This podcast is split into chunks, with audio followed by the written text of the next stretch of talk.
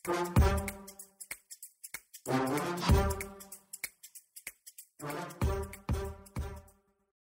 kembali lagi di Accent Talk. Another case, another story, and another perspective. Di sini kami sudah bersama dengan salah satu arsitek di Kota Malang.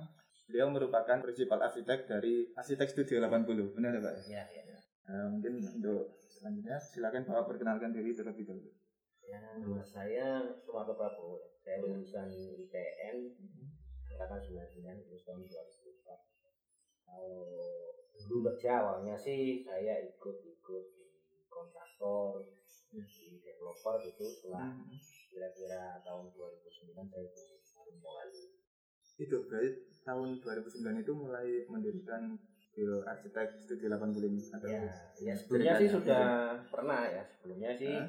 Bekerja sendiri tapi masih ikut orang gitu kerja Hmm. freelance gitu tapi di saat freelance-nya mulai banyak Hmm. saya tinggalkan yang main kerjaan saya yang lama gitu. Oh, iya iya.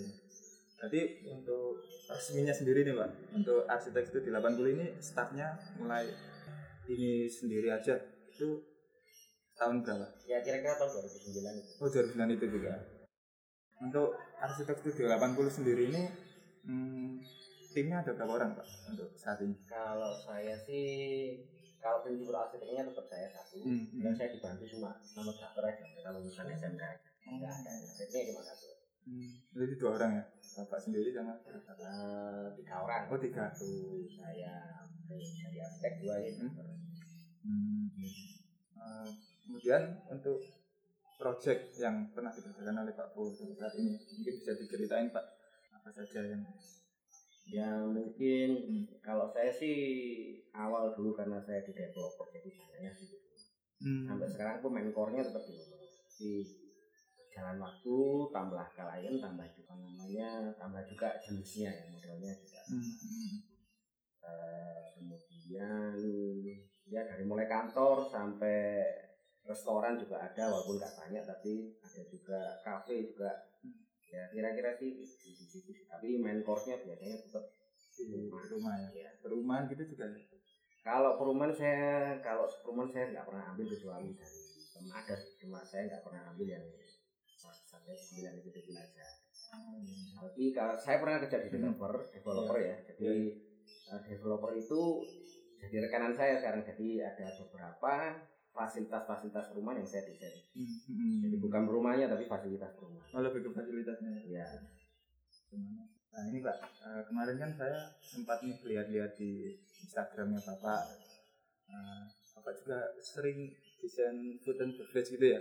ya. Nah, salah satunya ya di tentang beberapa retail retail coffee shop coffee shop ya franchise gitu. Iya.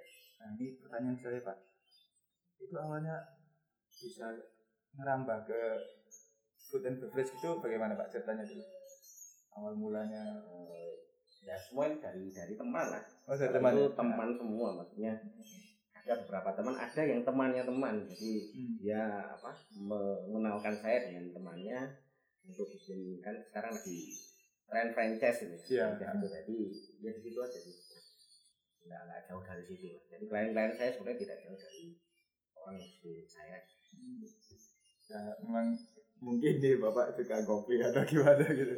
kalau kopi malah kebalik Oh, Jadi gimana? kebalik setelah saya mendesain sebuah coffee shop Ah, saya belajar kopi oh baru itu ya. Ya, Didalaminya waktu jadi saya waktu itu Ah. belajar desain coffee shop, baru baru saya belajar kopi. Ternyata Hmm. di dalam ko, ko, apa, coffee shop itu sendiri Hmm. juga kalau saya petakan sendiri Iya ya, iya iya. saya bisa dipetakan jadi dua coffee Hmm. shop itu. Jadi yang satu untuk penggemar kopi, memang Hmm. memang untuk penggemar kopi. Yang satu itu apa ya, penikmat tren.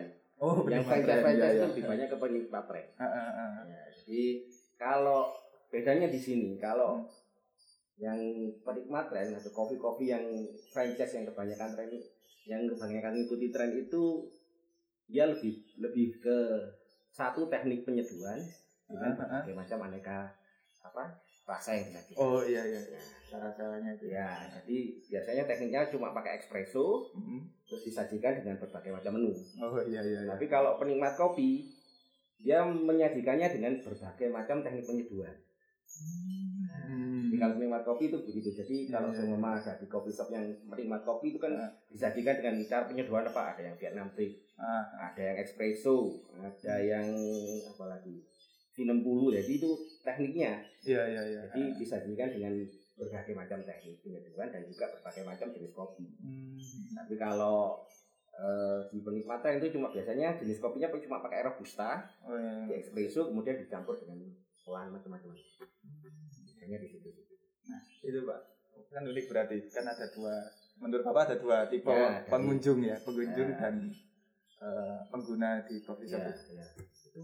Dalam segi arsitekturnya nih pak itu bagaimana bapak meng- mengolah dua pengguna itu Sebenarnya kan arsitektur dimulai dari apa ya aktivitas yang dilakukan manusia yang di dalam. iya iya Sebenarnya kalau bedanya paling utama itu ya di, di dapurnya, di apa? Di bahannya sendiri. Hmm. Karena alat-alat yang digunakan juga berbeda. Bedanya cuma Iya, di situ. Kalau yang lainnya sih tergantung tergantung ini lah, tergantung ownernya mau gimana. Ya kan itu sih. Memang kalau yang tren ini sebenarnya ya tekniknya marketing ya. Jadi Iya, dulu itu kopi itu identik dengan laki-laki. oh iya iya Ya kan? Ah. Kemudian dia mau memperluas marketnya. Nah, di- digeserlah ke ke perempuan juga. Keluarlah yang SS kopi itu tadi. oh iya iya iya Ya, iya, jadi iya. kan penikmatnya jadi bertambah banyak. Nah, penikmat kopinya di- diluaskan dengan itu. Itu teknik marketing orang-orang jual kopi sih tadi dan bagus juga menurut saya. Tapi ya itu tadi kalau saya katakan tadi jadi dua itu akhirnya jadi dua itu Hmm. karena trennya berubah bergeser dari laki-laki perempuan di, merambah perempuan. Nah, ini menunya dipilih macam-macam. Tapi pada awalnya ya di itu tadi teknik menjemu- penyeduhannya dulu yang macam-macam. Awalnya di situ. Nah, tadi kan ngomongin konsep konsep biasanya konsep dalam mendesain sebuah franchise coffee shop itu ya Pak ya. Hmm. Itu bukannya kalau franchise itu biasanya kan harus identik dengan yang sudah ada sebelumnya kan Pak ya. Hmm. Identik mas maksudnya masing-masing perusahaan juga punya Ya. cirinya sendiri-sendiri Iya. gitu kan. Hmm. Nah, itu batasan biasa yang batasan yang diberikan dari owner itu ke sang arsitek itu apa saja Pak? Lebih di bagian mana-mana saja gitu. Eh, biasanya saya minta dulu. Sebenarnya dari, dari franchise-nya. Iya. Kalau franchise saya minta dulu melalui owner dari franchise-nya seperti apa. Oh, biasanya franchise beda franchise beda juga ini. Hmm. Ya kan ada yang eh, bootnya, boot barnya itu dia ada standarnya, ada standarnya gini. Oh ya. Ada yang begitu. Sudah Ada fix, yang sudah fix gitu berarti. sudah ya? fix gitu. Kita tinggal desain area lainnya dan Hmm. juga yang lainnya. Ada juga yang hanya tidak di fixkan dia mau cuma mau me- nuansanya, tonnya, tone warnanya. Saya maunya kayu begini sama warna ini. Nah, itu ada yang cuma gitu aja. Hmm. Jadi tergantung dari franchise masing-masing. Nah, dari, dari situ aja kalau kita sudah punya ya udah. tinggal tinggal kita aplikasikan ke desain itu lebih mudah. Tapi ya kalau di coffee shop atau di food beverage itu lebih ke ini. Lebih, kita harus lebih concern ke dapurnya. Dapur. Iya, kita harus lebih concern ke dapur. Kayak perlengkapan-perlengkapan yang harus Ya. ada. Di semuanya. Selain perlengkapan juga Ya. cara kerja. Oh, cara kerja. cara kerja Hmm. namanya kalau coffee shop kan baristanya seperti apa apa yang dimulai dari mana ke mana Hmm. nah, itu nanti yang menentukan apa ya oh, alatnya di mana aja desain booth kita seperti apa ya itu jadi jadi penentunya di situ Hmm. Nah, itu dengan beberapa batasan itu kebanyakan kita sebagai arsitek itu bisa eksplor di bagian mananya Pak. Kayak umpama sudah fix nih bootnya bentuknya kayak gini. Nah, kita arsitek itu bisa eksplor di bagian apanya Pak? sebenarnya sih lebih ke pengunjungnya sih pengunjung pengunjungnya dari di situ aja pengunjung kan juga kita kategorikan juga Hmm. sekarang ini pengunjung ada yang cuma beli apa take away Iya, iya. kan? ada yang di situ juga duduk di situ kan Iya, iya. Nah, itu juga kita lihat bagaimana aja Hmm. ya, gitu kan Karena rata-rata sekarang kan sudah ada gojek mereka kan TW langsung diambil Hmm. ya kan Iya, iya, iya. Ya, kira-kira sih di situ di situ kalau dalam prinsip desainnya sih di situ ya. kita olahnya Ah. di gimana kita menyediakan tempat untuk yang away sama yang coffee shop di situ Kayak yang fenomena banyak yang? Yang Instagramable gitu Pak. Itu mendapat Bapak gimana? yang coffee shop yang harus instagramable itu biar bisa diupload di di, di biar jadi umbar di Kalau- media sosial gitu. kalau itu sih sebenarnya gini loh, apa ya Gimana? itu bagi saya tuh nomor kesekian karena Hmm. itu sebenarnya komposisi aja sih semakin kita membuat komposisi yang enak dilihat itu kan Hmm. semakin bisa dikatakan instagramable tapi Nah, sebenarnya juga bukan tujuannya di situ ya ibaratnya sebuah desain itu ya, Ya, ya. jadi yang diharapkan orang masuk memang sekarang itu instagramable itu jadi salah satu apa ya jadi salah satu tujuannya owner karena apa Ah. oh pengunjungnya bisa ke sana foto-foto gitu kan foto-foto itu juga me- apa ya namanya mengiklankan mereka sendiri Hmm. ya kan? itu juga tapi pada prinsipnya sebenarnya ya yang dikejar harusnya adalah kenyamannya orang itu Iya, lebih lebih harusnya gitu. Kalau eh, food and beverage itu ya, Iya. atau bangunan-bangunan yang di orangnya itu hanya mobile, dia mungkin ya lebih ke arah sirkulasinya. Di, di situnya lah. Kita ngaturnya gimana orang nggak nggak crossing kalau jalan satu duduk gitu di situnya sih kita harus lebih concern di situ. kalau Instagramable itu saya yakin zaman sekarang ini dengan dengan adanya banyak Pinterest itu kita mudah lah Ah, iya. Tapi kalau itunya main core-nya harusnya kita pakai aksesoris di situ. Di sirkulasi itu tadi ya. Ya di, kenyamanan orang itu ya sirkulasinya ya semuanya lah Hmm. istilahnya kalau gini loh ya. Eh, saya bikin analogi ya. Iya. Sampai punya temen cewek cantik, Iya. ya kan? Tapi cewek cantik ini judes, Hmm. kasarannya gitu. Heeh. Lama kelamaan masih tahan nggak dengan kejudasan dia, dengan kecantikan dia walaupun dia judes. Iya. Iya. Istilahnya kan lama-lama cantik itu akan jadi hilang karena tidak nyaman, karena sampean oh rumahnya, namanya rumah ya, rumahnya terlalu panas, udaranya kurang anu, cahayanya terlalu gelap gitu kan. Iya. Walaupun tampilannya cantik, tapi kan ya akhirnya cantiknya itu membosankan. Gara-gara gak nyaman tadi. Iya. Gara-gara jenisnya Tapi itu. kalau sampai punya temen yang anggap aja lah biasa gitu, tampilannya biasa, tapi dia perhatian sama sampean, perhatian. Itu kan akan memudahkan orang lebih lebih nyaman untuk bersama-sama dia. Ah, iya. Nah, kira-kira rumah itu juga yang tujuan utama dari membangun arsitektur Hmm. itu dari pengalaman saya sih itu. Iya, lebih ke Jadi- kenyamanannya itu. Ya lebih ke situ lah. Kalau Hmm. makanya kalau Instagramable itu paling mudah dikejar malah. Paling mudah ya. Ya paling mudah. Banyak juga referensi-referensi. Referensinya semakin banyak itu paling mudah. Kalau yang di situ ya butuh sekolah kira-kira begitu. Hmm. Karena kan ya kita belajar kalau waktu kuliah ya cari analisa. Ya, ya. Nah, itu yang digunakan. Oh analisa dari apa namanya dari apa? Oh Hmm. utara ke sana, selatan ke sana, barat di sana, timur di sana. Kemudian oh, rumahnya kita di bawahnya garis katulistiwa. Berarti kita kerjain bukaan besar yang di mana? Di selatan. Karena di selatan itu kita dapat cahaya tapi tidak dapat panas. Nah, kira-kira seperti itu itu kan hari analisa kita sama dengan hal yang lain. Jadi yang harusnya dikejar aspek prosesi itu. Hmm. Kalau Instagramable itu sesuatu yang mudah. Bahkan saya punya teman, dia interior designer, Iya, iya, iya. tapi tidak sekolah, Oh, langsung ngerambah ke langsung kerja aja langsung gitu. kerja. Tapi dia bisa buat sesuatu yang takut-takut itu. Tapi ya itu itu. Ya, jadi di waktu saya ngeritik desainnya karena temen tak ngeritik. Satu desain kamu yang nganu, lemarimu itu ketinggian. Orang kalau ambil barang itu gimana? Kalau kita punya sense kan gitu, Iya, iya. rak paling tinggi 180 orang bisa angkat. Tapi di atas itu orang harus pakai tangga atau apa namanya. Hmm. Itu kan sense desain kita harusnya di situ. Ah, ah, ah. Nah, kalau orang kan, uh tampilan bagus tapi orang ambilnya susah kan juga repot. Iya, iya, sih. Ya. Iya, iya, iya. Heeh.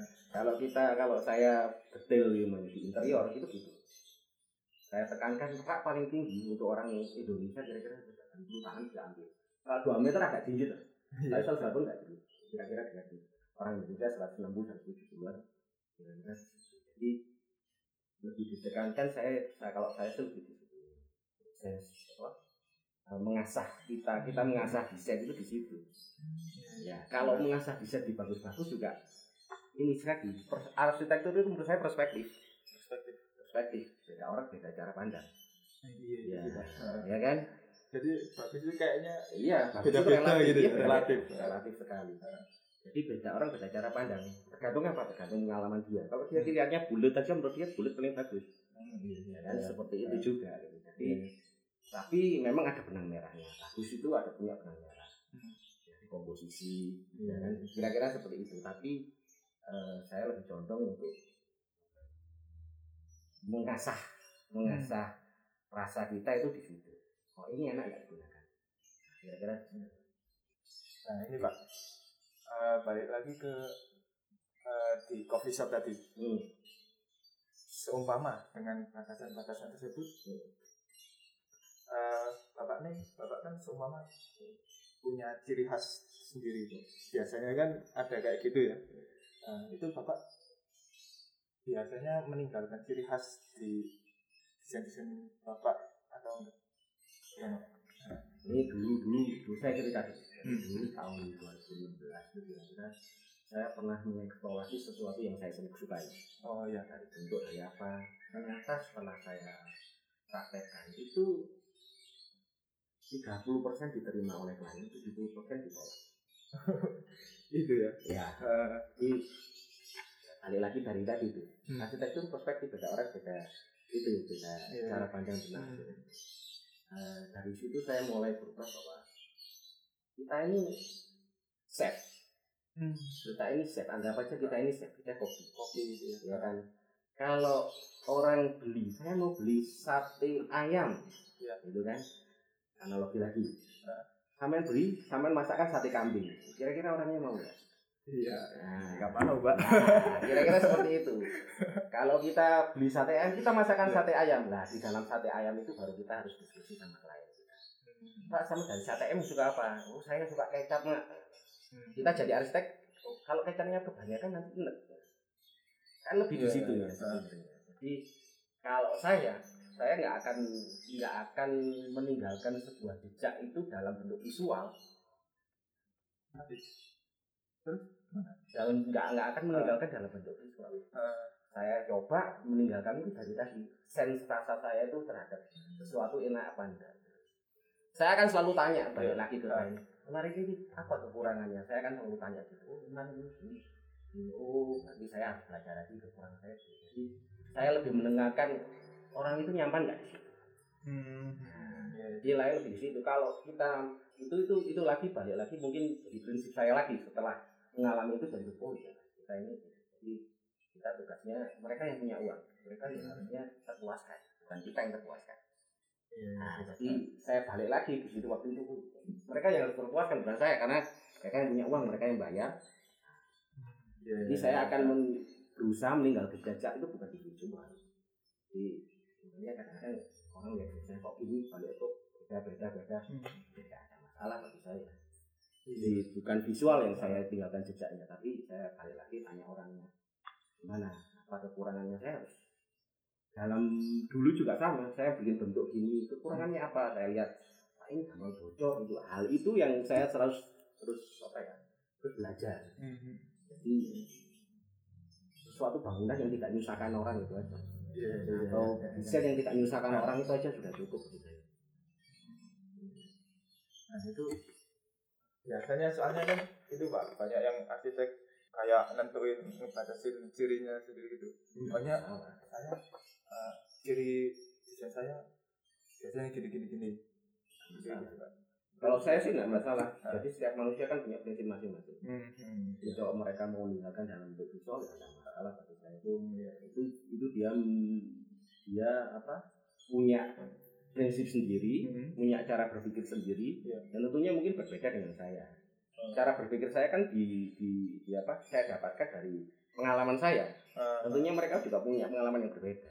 hmm, iya sih, iya. Dari saya yang ngalami itu, ya saya ingin meninggalkan jejak sebuah apa ya karya arsitektur yang tidak menyusahkan orang itu aja. Hmm. Yang tidak memisahkan ya. Iya, Yang membuat nyaman gitu. Iya. Masalah kayak seumpama itu. Eh, saya bikin bangunan itu mudah bocor. Itu kan nyusahin yang punya. Iya sih. Ya kan itu nyusahin yang punya, juga nyusahin kita ya gitu. Nah itu dasar pelajaran kenapa kok bocor? Akhirnya bisa saya saya rubah. Kalau dapat dengan tipe yang sama lagi saya rubah. Gimana sih? Jadi ini proses itu, Hmm. itu proses dan Iya. saya saya nggak langsung bisa tahu semua dan butuh pengalaman itu juga kira-kira seperti itu jadi kalau saya bilang saya prinsip saya saya nggak mau menyusahkan orang itu aja Karena iya, iya. saya sendiri nggak mau disusahkan. ya sih masuk pak masuk Nah, mungkin biasanya apa untuk masalah keindahan itu eh, nomor beberapa Untuk yang pertama itu lebih ke kenyamanan dan Ya, kepuasan orang ya iya, ya indah itu penting. ya indah juga penting Bukan bukan tidak penting, bukan enak dilihat itu penting. Kalau saya bukan bukan bukan indah, enak dilihat. oh iya Enak dilihat itu penting, tapi lebih penting lagi nyaman. Dirasakan. Ya. ya sama halnya, kamu punya pacar ya tadi itu. Punya pacar cantik tapi judes. Enak mana saya Iya. punya biasa-biasa yang enak dilihat aja. Tapi ngomongnya nyambung Nah. ya mending, milih mana? Orang Iya milih mana dulu? yang nyambung gitu pak ya nih Eh, nah seumpama dengan batasan-batasan ini balik lagi ke yang Ya. tadi ya Hmm. yang di apa eh, franchise gitu pak Hmm. dengan batasan yang seperti itu yang banyak itu Hmm. sebenarnya itu aslinya memudahkan atau malah menyulitkan itu pak Tergantung orang mau berpikir gimana. Ya, itu tergantung orang mau berpikir gimana. Batasan itu sebuah Hmm. tantangan, apa batasan itu sebuah hambatan. Eh, Nah, tinggal itu aja. Kalau sampean sudah di, dari awal mindsetnya batasan itu sebuah hambatan, pasti akan menyusahkan. eh, Tapi kalau dari awal sudah batasan ini sebuah tantangan, pasti akan nikmat dikerjakan. Kan ada yang beberapa seumpama eh, ini ini fix bentuknya kayak gini ya ini ini ditentuin semua jadi kita bingung mau ngapain lagi coba paling ujungnya ya nata nata perabot atau apa gitu Nah, itu lagi balik lagi di tadi mas. Kalau Eh, dia mau sate ayam ya itu kita cari kasih pengertiannya di situ. Hmm. Kalau kebanyakan garamnya Ya. asik pak gitu loh. Coba dirasakan. Jadi apa ya berusaha membuat membuat eh, klien itu juga merasa. hmm, Nah, kira-kira jadi diskusinya itu lebih ke kalau saya oke saya bikinkan gitu pak. Oke setelah itu pak kira-kira ini asik nggak ya caranya seperti itu. Hmm. Dia kan pasti merasa. Gitu. Manusia itu sebenarnya sudah punya sense, sudah punya sudah punya apa ya? Walaupun memang berbeda-beda tiap orang, tapi mereka sudah punya ini baik, ini buruk, ini jelek. Itu sudah punya. Jadi setiap manusia sudah punya. Ya, tinggal di, di level mana dia itu sama dengan orang ya istilahnya gini pengalaman itu kan membuat orang lebih terbuka pikirannya pandangannya lebih luas Iya. semakin orang pandangannya lebih luas itu kan akan semakin mudah eh, memaknai arsitektur itu indah hmm. tapi kalau pandangan orang itu sempit ya kan dia akan susah mungkin lebih susah lah. Bukan susah tapi lebih tidak mudah untuk memaknai sebuah arsitektur itu bagus apa tidak. Mungkin sebagai contoh gini seorang yang punya pikiran yang sempit yang bagus itu itu yang bling bling Nah, ya kan? Iya. yang apa namanya lantainya kinclong ya kan? Ya. suatu dia sudah punya pikiran bahwa yang bagus itu yang mewah. Hmm. itu kan batasan dia. Iya, kita nggak kalau saya sebagai arsitek saya cari titik temu dulu dia mandangnya arsitektur itu seperti apa. Nggak akan ngobrol dulu oh arsitek yang bagus menurut dia itu begitu. Yang saya bikinkan iya. kan jadi saya tidak akan tidak akan udah bagus perusahaan itu jangan finish pak. Kan pasti dia ini belum jadi. Pasti begitu. Iya sih. ya karena ya saya gali dulu sudut pandang dia Nah. tentang bagus itu seperti apa. Nah, dan itu yang jadi patokan saya untuk melanjutkan ke desain selanjutnya. Jadi saya nggak akan membatasi diri saya dengan wah kalau saya menahan diri untuk bikin yang mewah saya nggak akan saya cuma bikin yang murah-murah saya nggak akan membatasi ya pikiran saya untuk Iya. terkotak pada suatu pemikiran bahwa arsitektur itu seperti yang saya mau Hmm. tapi juga orang lain juga punya kemauan sendiri Iya. Nah, jadi saya nggak akan mengkotakkan diri saya pada satu bentuk atau pada satu uh, penampilan yang spesifik. Makanya saya tidak mau meninggalkan jejak saya secara visual. Uh, lebih lebih baik saya meninggalkan jejak saya secara apa ya, secara rasa itu aja. Ya memang susah kalau kita Iya jelaskan susah, Eh. tapi semakin lama dengan pengalaman pasti akan lebih mudah untuk meninggalkan. Oh, iya. Menarik sekali Pak berarti. ya mungkin kira-kira ya ya apa yang saya omong- omongkan ini sebenarnya ya pengalaman dari saya dari beberapa saya seperti itu kan. Dan cara pandang klien juga masing-masing. Itu yang buat saya pada pemikiran ini. Dan memang tak balikin lagi ke ilmu lagi saya baca lagi.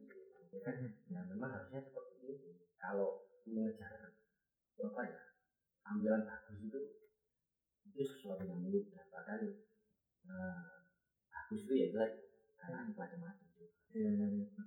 saya, saya pernah lihat kalian kamu saya bagus tak, tak kasih lihat teman saya yang bukan arsitek pun gitu. itu kan beda. Cara pandangnya juga beda. Iya, iya. padahal menurut saya itu kan karya seni yang bagus gitu. Tapi karya seni kita kasih lihat sesuatu yang mewah ini api nah Jadi keindahan itu lebih relatif ya Pak ya. ya Ya, nggak semua orang punya kopi keindahan yang sama gitu. Ya. Pandangan yang sama gitu. saya lebih condong mengatakan bukan Oh iya sih, enak dilihat. enak Iya, dilihat iya. ya Iya, kalau indah indah itu ya ya ya kurang kurang bisa ini kurang bisa. Maksudnya kita akan ter- tertuju pada satu pikiran kita sendiri. Ya kan? Iya, ya kan? Sampai suruh maju Pak Raisa itu cantik itu kayak Raisa tapi sampai lebih lebih spesifik lagi kok enak dilihat pasti akan lebih banyak oh yang ini kayak gini nah ini iya seperti itu Nah, itu itu tadi mungkin Pak yang uh, pembahasan tentang apa desain mendesain dengan apa, franchise itu ya Pak ya. Hmm. Selanjutnya mungkin uh, saya juga sempat lihat-lihat nih Pak di dunia sedang aktif di proyek bareng IAI itu ya. Oh, iya. ya. Itu uh, tentang Taman Edelweiss. Iya. Ya, itu Pak ya. Hmm. Mungkin bisa ceritain Pak itu gimana Pak? Ceritanya satu proyek itu. kalau udah pasti saya itu saya punya teman Hmm. Nah, dia eh kayak dari Indonesia dia Indonesia. Indonesia Oh iya. Jadi situ yang kasih info ke saya kalau Indonesia itu butuh desain Hmm. Butuh desain dan butuh itu saya saya saya saya datang itu Orang Indonesia saya datang. Setelah dijelaskan oleh Bank Indonesia ternyata itu proyek DSR mereka. Kemudian eh, mereka maunya saya ada bikin desain bikin perhitungan. Tapi mereka juga mau pembanding ada orang lain lagi bikin desain bikin perhitungan. Saya kira pada waktu itu nggak akan bisa dibandingkan desain A dengan desain B dengan berbeda sebenarnya itu tidak akan dibandingkan lah. Karena desainnya nggak sama. Kecuali desainnya sama harganya Harganya beda. bandingkan lah. Dari situ saya saya kasih apa namanya kasih usulan ke Indonesia.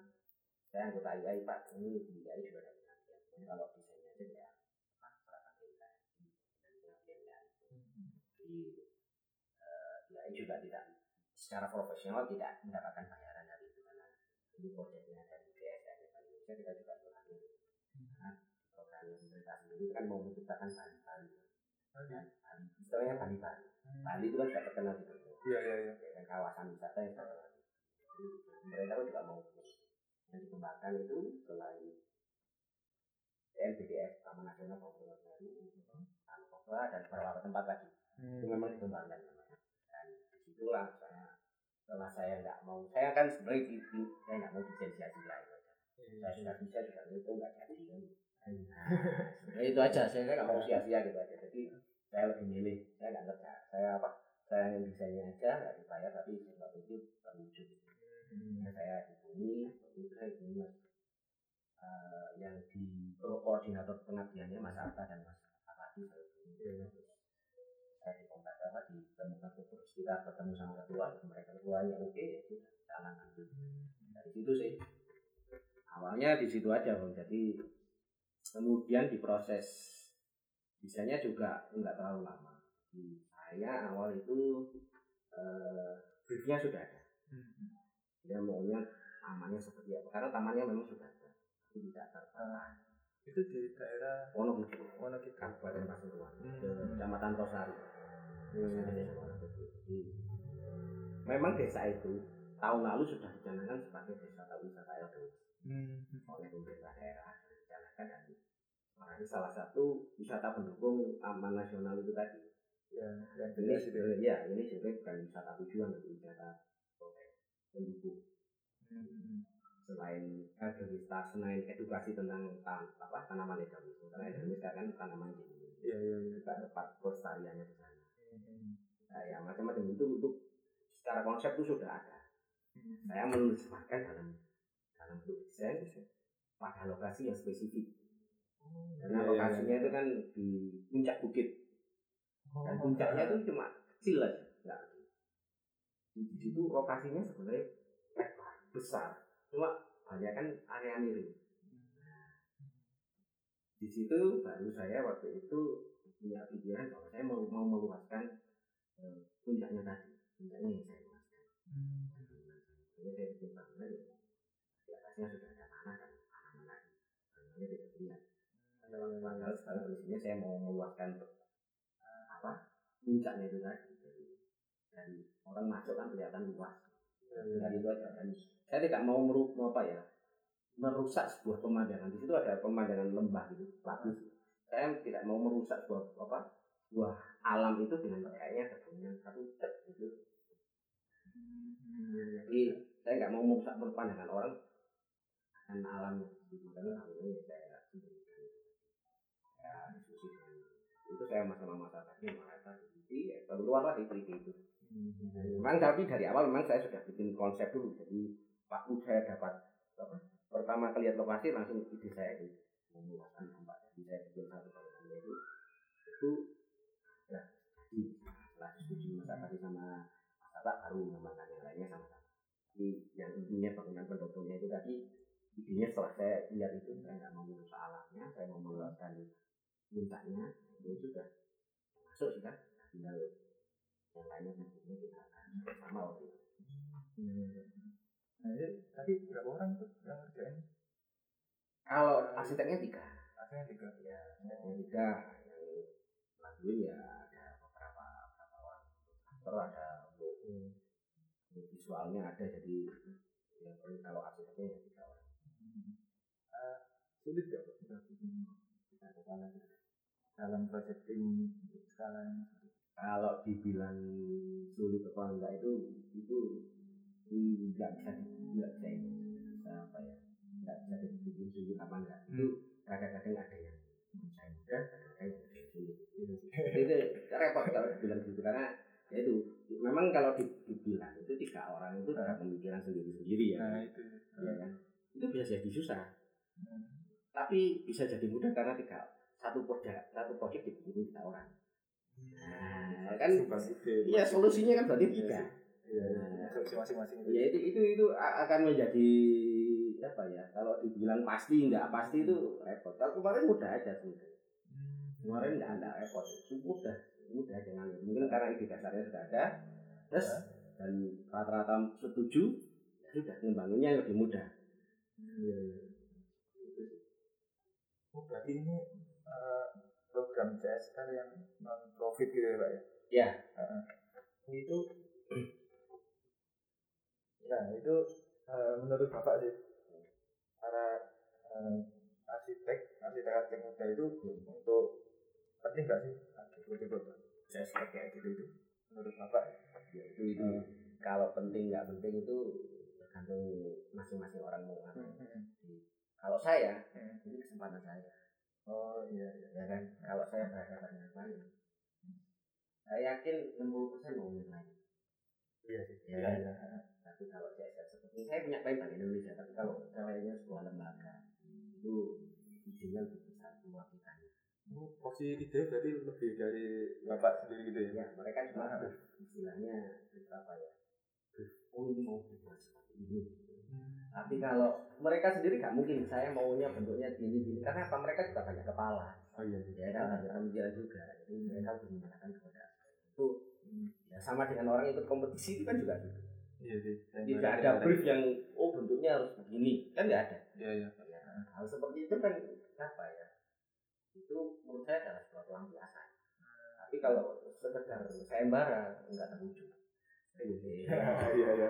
makanya kan di situ Ah, Kalau Tapi CSR kalau bisa terwujud. CSR itu kemungkinan terwujud lebih besar lebih besar. Iya sekarang juga sudah mulai bagus ya Pak. ya? sudah insya Allah eh, bulan Desember sudah Sudah dibuka. ya ya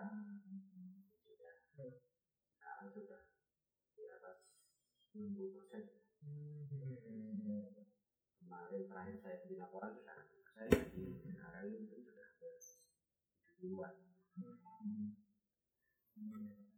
semoga lancar sampai depannya lah nah ini terakhir pak.